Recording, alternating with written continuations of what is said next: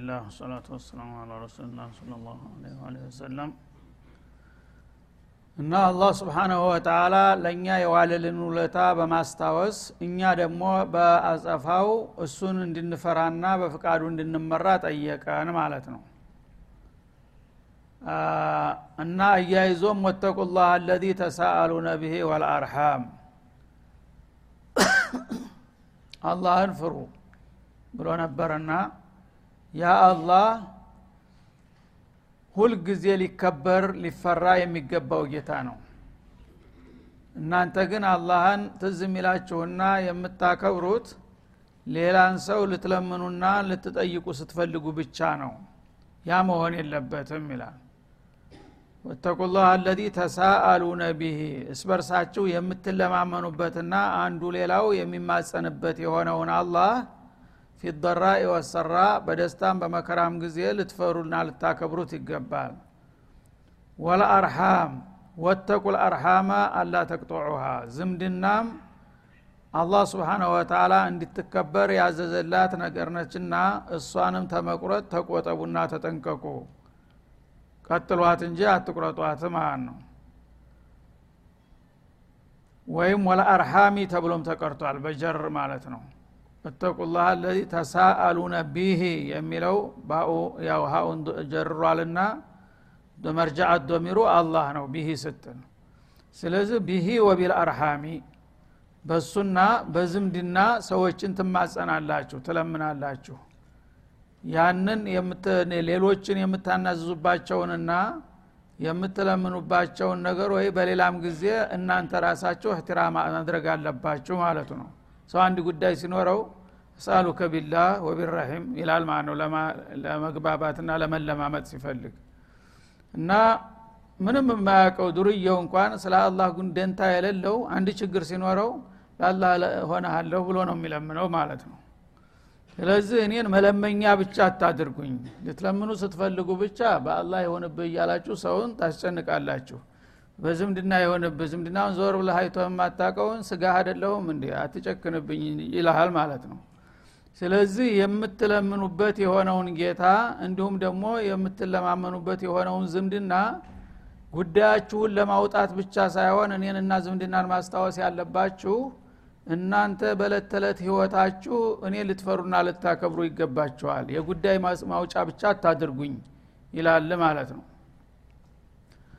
እና አላህ ስብሓናሁ ወተላ እንግዲህ ሰዎችን የፈጠረው ለዚች ምድራዊ ህይወት ብቻ ሳይሆን ለቋሚ አለም ለታላቅ እድል ነው። ለዛ እድል እንዲትበቁ ከፈለጋችሁ እኔን መፍራትና በፍቃድ መመራት አለባችሁ። እናንተ ግን በይዘታችሁ ስትታዩ እኔን የማክበር ባህሪ ብዙ አይታይባችሁም። ሲጨንቃችሁና ሲቸግራችሁ ብቻ ለመለመኛ በአላህ ይዣለሁ በአላህ ይሁንብህ እያላችሁ ሰዎችን ትለምኑብኝ በስሜ ትለምናላችሁ። እንዲሁም በዝምድና ሰውን ታናዝዛላችሁ። የዛ ጊዜ ብቻ ሳይሆን በአዘቦትና በማንኛውም ጊዜ እኔን ልትፈሩና ልታከብሩ ይገባል ይላል ማለት ነው። ኢናላሀ ካነ አለይኩም ረቂባ። እና አላህ ስብሓናሁ ወተላ እሱ በእናንተ ላይ የቅርብ ተቆጣጣሪና ታዛቢ ነው። አላህ ሁልጊዜ እናንተ ባታውት እሱ ያያችኋል ይታዘባችኋል። ፈኢለም ተኩን ተራሁ ፈኢነሁ የራክ እንዳሉት በሀዲሱ ማለት ነው። ብዙ ጊዜ ሰዎች ጌታን ስለማያዩት የሌለ ይመስላቸዋል። የማያቅባቸው የማያያቸው የማይታዘባቸው ይመስላቸውና ይባልጋሉ ማለት ነው። ግን በማንኛውም ቦታ በየትኛውም ሁኔታ አላህ ያየኛል ይታዘበኛል ይሰማኛል የሚል ግንዛቤ ያለው ሰው ከአላህ ፍቃድ ሊወጣ አይችልም ስለዚህ እናንተ የጉዳይ ሲያጋጥማችሁ ብቻ በአላህ የሆንብህ በዝምዳ የሆንብህ እያላችሁ መለመንና መለማመጫ ብቻ ሳይሆን በማንኛውም ጊዜ በምታደረጉት ግንኙነት አላህን ልትፈሩና በፍቃዱ ልትመሩ ይጠበቅባችኋል። ይሄን ካላደረጋችሁ ግን ለአላህ ትዝብት ትጋለጣላችሁ። እናንተ ባታስታውሱኝ እኔ ሁልጊዜም በቅርብ እከታተላችኋለሁና በምሰሩት ጥፋት ልትያዙ ትችላላችሁ ሲል ያስጠነቅቃል ማለት ነው። እና ይህ ነው ሙሚን የሆነ ሰው ሁልጊዜ የትም ቦታ ቢሆን በጨለማ በር ተዘግቶ ፈለገው ማንም ታዛቢ በሌለበት ቢሆን አንድ መጥፎ ነገር ለመስራት ስታስብ መጀመሪያ አላህን ማስታወስ አለብህ። ማንም ባያየኝ ባይታዘበኝ እኮ አላህ ረብልዓለሚን ያየኛል። ያለ ሰው ጥፋት ሊሰራ አይችልም ማለት ነው። ዋጅባትን ሊያጓድልም አይችልም ይህ ግንዛቤ ከሌለው ግን እንደፈለገ ይባልጋል። ጭንቅ ሲያጋጥመው ብቻ ነው ጌታ እያለ እንደገና የሚቅለበለበው። ይህ ብቻ አይደለምና ከእናንተ የሚጠበቀው። በማንኛውም ጊዜ ግንኙነታችን ሊሻክር አይገባውም። ከእኔ ጋር ተዋውቃችሁና ታርቃችሁ መኖሩ ነው የሚበጃችሁ ይላል ማለት ነው። ወአቱ ልየታማ አምዋለሁም እና ካሁኑ ጀምሮ እንግዲህ ስለ ቤተሰባዊ ጉዳይ ይሄ አላህን መፍራት የሚለው ነገር አጠቃላይ ነው። አላህን መፍራት የሚለው ዋጅባት ያደረጋቸውን የዕለት ተዕለት ዒባዳዎችን ማክበር እንደገና ሙሐረማት ያደረጋቸውን ክልክል ነገሮችን መጠንቀቅ እንደገና ደግሞ እስበርስ በወገን መካከል ያሉ ህቁቆችን የቤተሰብን የጎረቤትን የማንኛውንም በአካባቢ በዙሪያ የሚገኙትን ነገሮች ህቁቆች መጠበቅ እነዛ ሁሉ እተቁላህ የሚለው ውስጥ ይካተታሉ። አላህን የፈራ ሰው ነው እነዛን ሁሉ ያከብር የሚችለው ማለት ነው። ስለዚህ የቲሞችን በዛ ወቅት ያው የጃሂልያ የመጨረሻ ምዕራፍ ላይ ስለነበሩ የቲሞችና ሴቶችን በጣም አስከፊ የሆነ ግፍ ይፈጽሙባቸው ነበረ። ከዛው እንጀምራለና ወአቱ ልየታማ አምዋለሁም።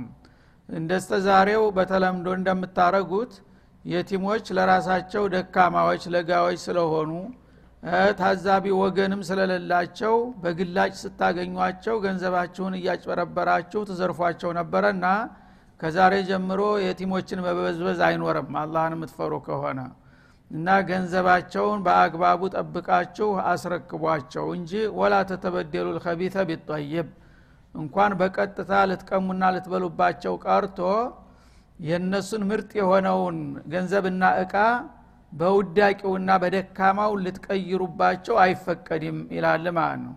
አንዳንዶቹ የለየላቸው ተነጭራሹ ይበሉባቸዋል ቀጥታ ማለት ነው። አንዳንዶቹ ደግሞ ገንዘባቸውንና እቃዎቻቸውን መጀመሪያ እኔ ያጎት የወንድሜ ልጅ ነው የአክስቴ ልጅ ነው እኔ ወኪሉ ብሎ ይረከብና ከዛ በኋላ ንብረቱን አምጥቶ ከራሱ ንብረት ጋር ይቀላቅለዋል ማለት ነው። በጎቹን ግመሎቹን የቤት እቃውንም ሁሉን ነገር ያው አንድ አይደለን እንደ ቤተሰብ አይደለን እንደ ይልና አብሮ ይጨምረዋል። ከዛ በኋላ በእጃ ዙር ያንተ ፍየል ያረጀች የተጠራመተች ወይም የታመመች ካለች የእሱ ደህና ስጋ የያዘች ጥሩ ፍየል ካለች ያችን በዚህ ፈንታ ይቺ ላንተ ትሆንልሃል ይላል ውዳቂዋን። ነገ ልትሞት የምትችለውን ማለት ነው ይችን ትንሽ ስለቸገረኝ ነው ልሽጣት ይልና የየቲሙን ይሸጣል ዋጋ ስለምታወጣ። ይሄኛው የእሱ ውዳቂ ቤት ትቀራለች ነገ ሞተች ትባላለች ማለት ነው። እንዲህ እያሉ ይበዘብዟቸው ነበረ። እንዲሁም ምርጥ እቃ ካለ የቲሙ እቃ ያንን ወደ ራሱ ያረግና የእሱን የተሰበረውን ወይም ያረጀውን የበሰበሰውን ይሄ ላንተ ይሆንልሃል ይለዋል ማለት ነው።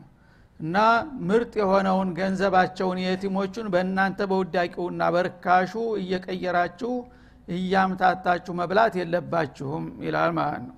ወላ ተእኩሉ አምዋለሁም ኢላ አምዋሊኩም። እንዲሁም ደግሞ ገንዘባቸውን ወደ እናንተ ገንዘብ በመቀላቀል በማምታታት አትብሉባቸው። ሂሳቡን በማድበስበስ ማለት ነው። እንግዲህ ለምሳሌ ይህን ያህል ሺ ታለው አንቶ ለስሙ ያህል ያንተ የተወሰነች አለች እሷን ትጨምርና የጋራ ነው ትላለህ ማለት ነው። ያንተ አንድ መቶ ካለ ሺው ጋር ትደበልቅና ሺውን የጋራ ብለህ ትላለህ ከዛ በኋላ እንደፈለግ ትበለዋለህ ማለት ነው። ይህን ማድረግ የለባችሁም አላቸው። ኢነሁ ካነ ሑበን ከቢራ እነዚህን አቅመ ደካማ የሆኑ ምስኪኖች ወይም የቲሞች በዚህ መልክ ማታለልና መበዝበዙ በጣም ከባድ የሆነ ወንጀል ነው። እናንተ ስለለመዳችሁት እንደ ቀላል ብታዩትም በእኔ በኩል ግን ከባድ ወንጀል ስለሆነ የዚህ አይነት አሰራር ከዛሬ በኋላ መቀጠል የለበትም ሲል የመጀመሪያው ድንጋጌ የሆነ ማለት ነው። እና ሰዎች ብዙ ጊዜ ኢማን ከሌላቸው የዕለት ተዕለት ጥቅም ያታልላቸዋል።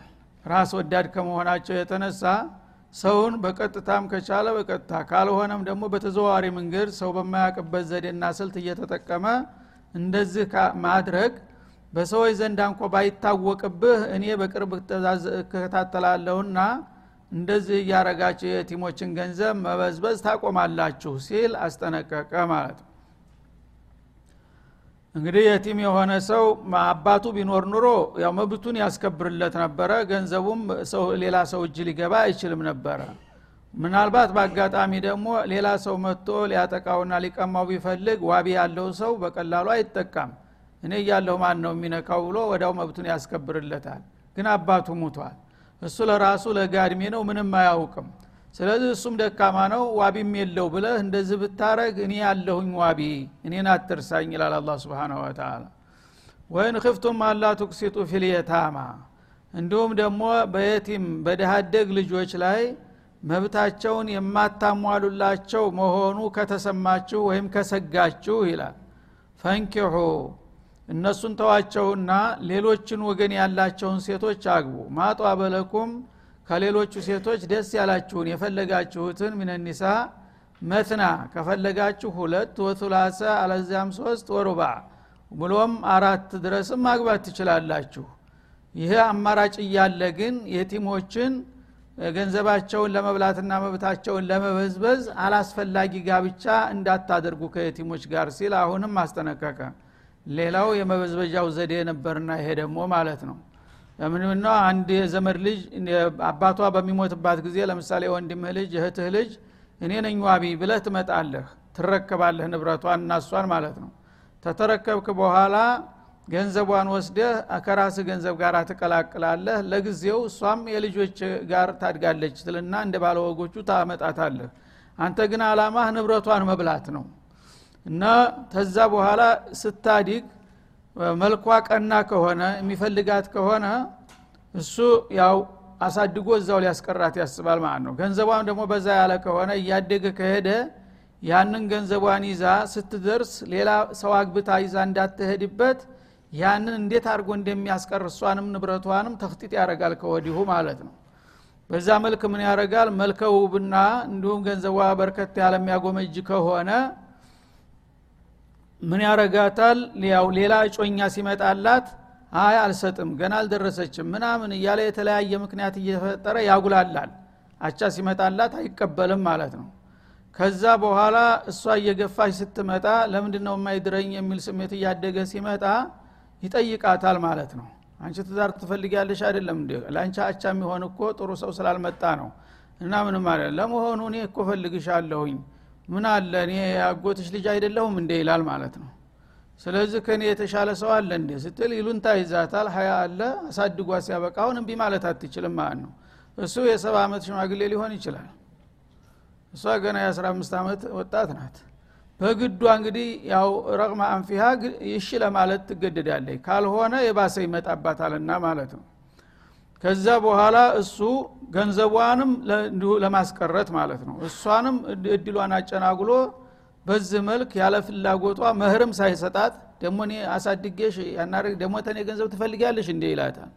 መህርም አይሰ የውጭ ሰው ቢመጣ አዲስ መህር ይሰጣታል ያውባታል ያጌጣታል እንደገና አቸዋ ይሆናል በእድሜ ተመሳሳይ ይሆናል። የሁሉ እድል ቀረባት ማለት ነው።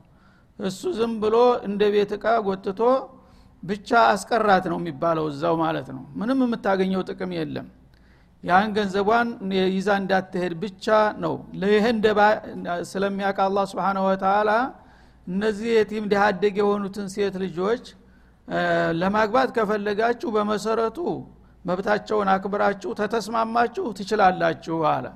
ለምን? እሷ ፍቃደኛ ሁና በእድሜውም ይመጥነኛል ይሆነኛል ብላ ካመነችበት ያጎት ልጅ አክስት ልጅ ማግባት ይቻላል። መብቱ ነው። እንዳውም ከሌሎቹም ሀቅ አለው እርግጥም ግን የእሷን መብት ጠብቆ ነው። መህር ሰጥቶ አክብሮ ሙሉ ፈቃደኝነቷን ተቀብሎ እንጂ በአፈናና በጭቆና በማስፈራራት አይደለም። እሷን ሀቋን የማታሟላላት ከሆነ ተዋት እሷን። ማናስገድደ ያህል እሷን ተዋትና ሞልቶ የል እንዴ? ሴት በጎረቤት በአካባቢ ፈንኪሑ ማጧ በለኩ ምን ኒሳ መትና ወቱላተ ወሩባ። እና እሷን ለተንኮል ነው እንጂ የፈለግካት ልጠቅማት አይደለም ስለዚህ እሷን ልጠቅማት እስካልሆነ ድረስ አይፈቀድልህም። እሷን ተውና ማንን ላግባ እንዳትል ሞልቷል። በሽበሽ ነው አይደለም እንደ በአካባቢው ብትፈልግ ሁለትም ማግባት ይቻላል። አቅም ካለ ሶስትም አራትም ያ ሁሉ አማራጭ እያለ ከእሷ ጋር ምን አጣመድህ? ይላል አላ ስብን ወተላ ስለዚህ በዛ አጋጣሚ በእስላማዊ ጋብቻ ከአራት በላይ ያው ኮታው ያልቃል ማለት ነው። አቅም ያለው ሰው አራት ድረስ ይችላል። ከአራት በላይ ግን ቢያገባ ኒካሁም አይቆምለትም ፈኢን ክፍቱም አላ ተዕዲሉ።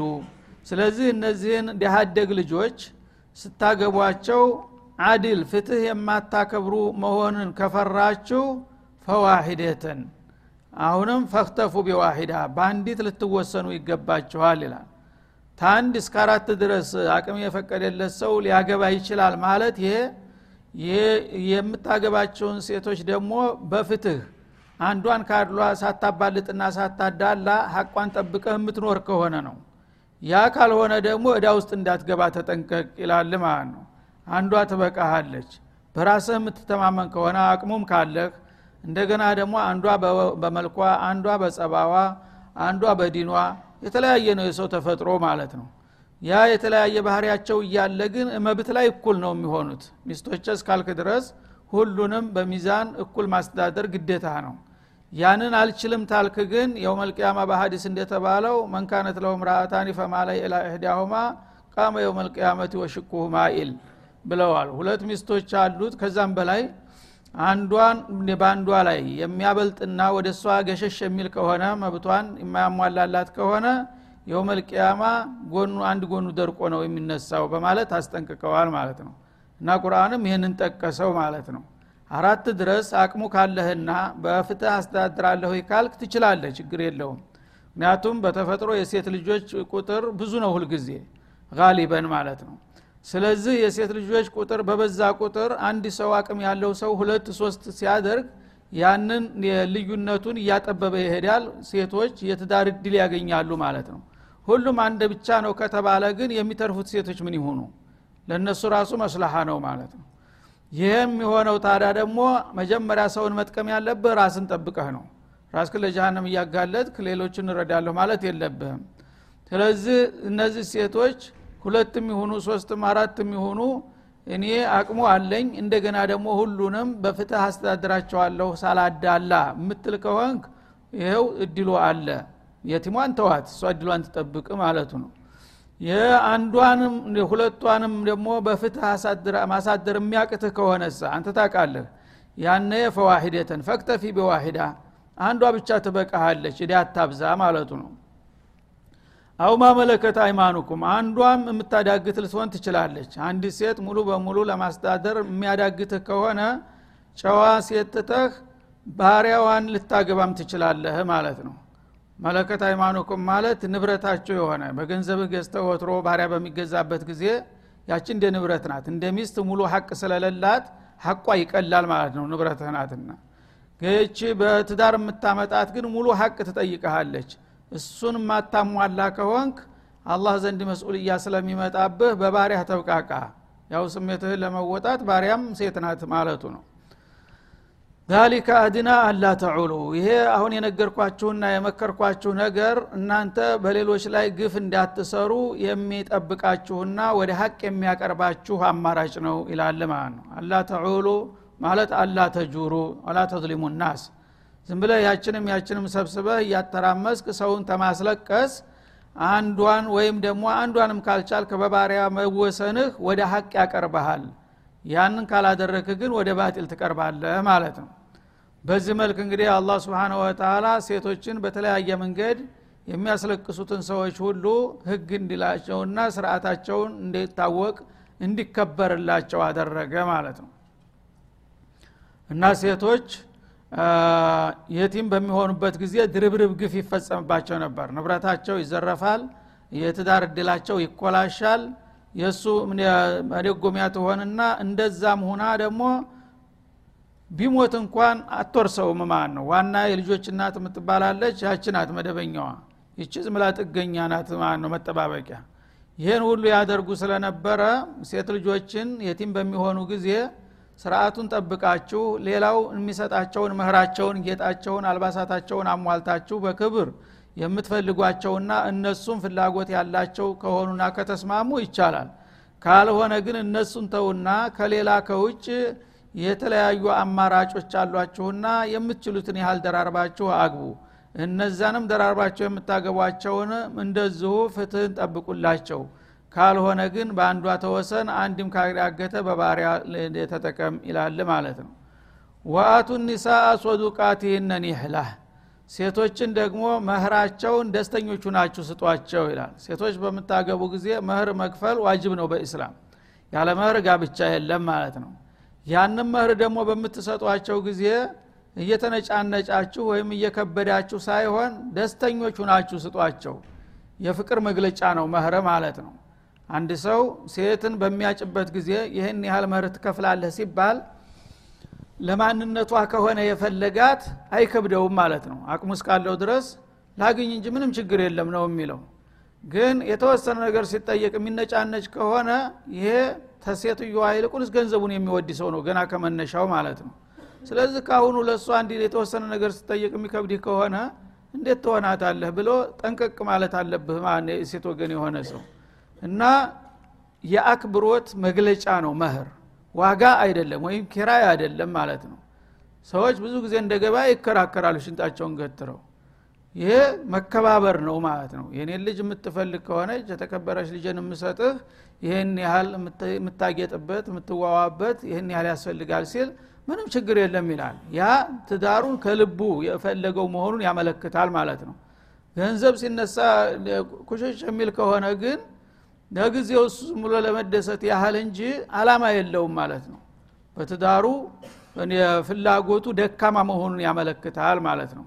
ስለዚህ መስጠቱ ብቻ ሳይሆን ኒህለተን አለ። እና ፈርሃኒን ሙርታ ሁነህ ደስተኛ ሁነ ነው መስጠት ያለብህ። እንግዲህ እንደፈረደብኝ አንዴ ገብቻለሁ ምናምን እያልክ አይደለም ማለት ነው። በፍላጎትህ የፈለገ የሆን እኔ ለእሷ ምንም ቆጥበው ነገር የለም በምትል ጊዜ መተማመን ይመጣል እነሱም ይሄ ሰውዬ እውነትም የሚፈልግ ነው ይሉና ተልባቸው ይቀርቡሃል። የዛ ጊዜ ትዳሩ ከመሰረቱ ያማረ ይሆናል። መጀመሪያ ግን ጭቅጭቅ ላይ ተተጀመረ ታሁኑ መጓተት መጣ ማለት ነው። ፈኢንጢብነ ለኩም አንሸይ ሚንሁ እና ይህ ሲባል ግን ሴቶች ደግሞ በመህር መልክ የሚሰጣቸው ወይም ደግሞ በሽልማት በተለያየ መልኩ የሚሰጣቸውን ገንዘባቸውን ተጽዕኖ ሳይደረግባቸው እነሱ በገዛ ፍቃዳቸው ፈልገው ከተውላችሁ ወይም ከሰጧችሁ ይላል። ነፍሰን ከነፍሳቸው ከውስጣቸው በስሜታቸው አይ አንተ አበዛው ይህን ያህል ትጎዳለህ እኔ ምንም ችግር የለም ከገንዘብ ሳይሆን እኔ ትዳሩን ስለምፈልገው ነው ትላለ እሷ ደግሞ ታከብረሃለ እንተ ስታከብራት ማለት ነው። ያነ ይህን ያህል ግማሹን ተቸልሃለሁ ሩቡን ተቸልሃለሁ ጨርሸም ተተቀበለኝ በኋላ እንደው ለደንቡ ነው እንጂ እኔ እኮ ገንዘብ አለኝ መልሳ ልሰጥህ ትችላለች ግን አንተ ሳታስፈራራት ሳታግባባት መሆን አለበት ማለት ነው። ከራሷ ስሜት በዚህ መልክ ከሰጧችሁ ፈኩሉ ሃኒ የዛ ጊዜ ደስተኛ ሆናችሁ ጣፋጭ ሁኖ ሀላል ሁኖ ልትበሉት ትችላላችሁ። በክርክር እንደ ገበያ መጓተት ግን የለም መህር ላይ ይላል አላ ስብን ወተላ ተከባበሩ። አንተም ምንም ችግር የለውም ለአንቺ ብሰጥሽ ደስ ይለኛል ስትል እሷ ደግሞ እኔ ከገንዘቡ ሳይሆን አንተን ፈልጌ ነው ስለዚህ ችግር የለውም ገንዘቡን ለደንቡ ያህል ይህን ያህል ተከፈለ ይባል እንጂ ነገ ጧት የፈለግከውን አርግበት ልትልህ ትችላለች። የዛ ጊዜ አንተም ሀላል ሁኖልህ ደስተኛ ሁነ ልትጠቀምበት ትችላለህ።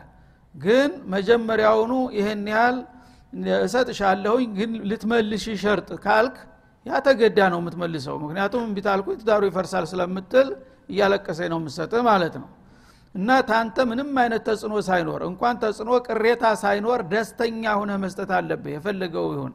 ከዛ በኋላ ደግሞ እሷ በአጠፋው በገዛ ፍላጎቷ እኔ ደስ ብሎኛ ይህንን መልሸልሃለሁ ወይም ግማሹን ሩቡን የፈለገውን ተመለሰችልህ የዛ ጊዜ ተጽዕኖ እስካላደረክ ድረስ ሀላል ይሆንልሃል አስደሳች አፋሽ ሲሆን ልትበላው ትችላለህ ይላል ማለት ነው።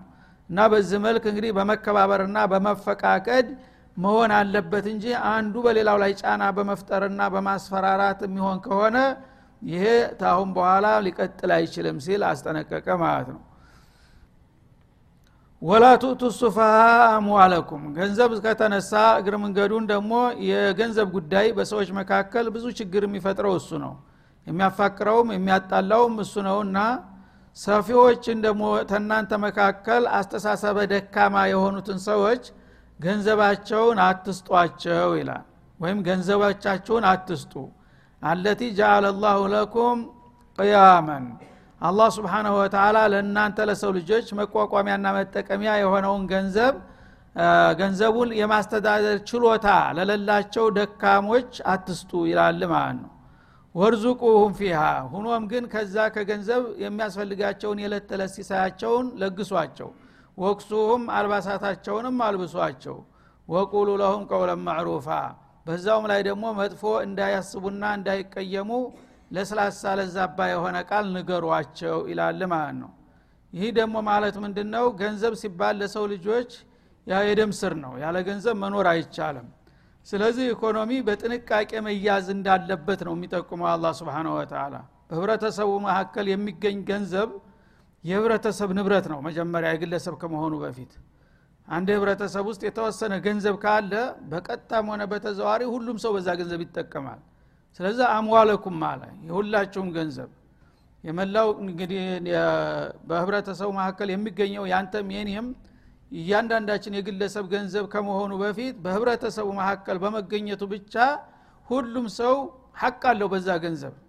የሐቁ መጠንና አይነት ሊለያይ ይችላል ማለት ነው ስለዚህ አንድ ሰፊ ሰው ቢኖር ሞኛ ሞኝ ጅል ሰው ይኖራል ገንዘቡን በደንብ ሊያስተዳድር የማይችል ያ ሰው የገዛ ገንዘቡ ነውና እንደፈለገ ያድርገው ብላችሁ እንዳትተውለት።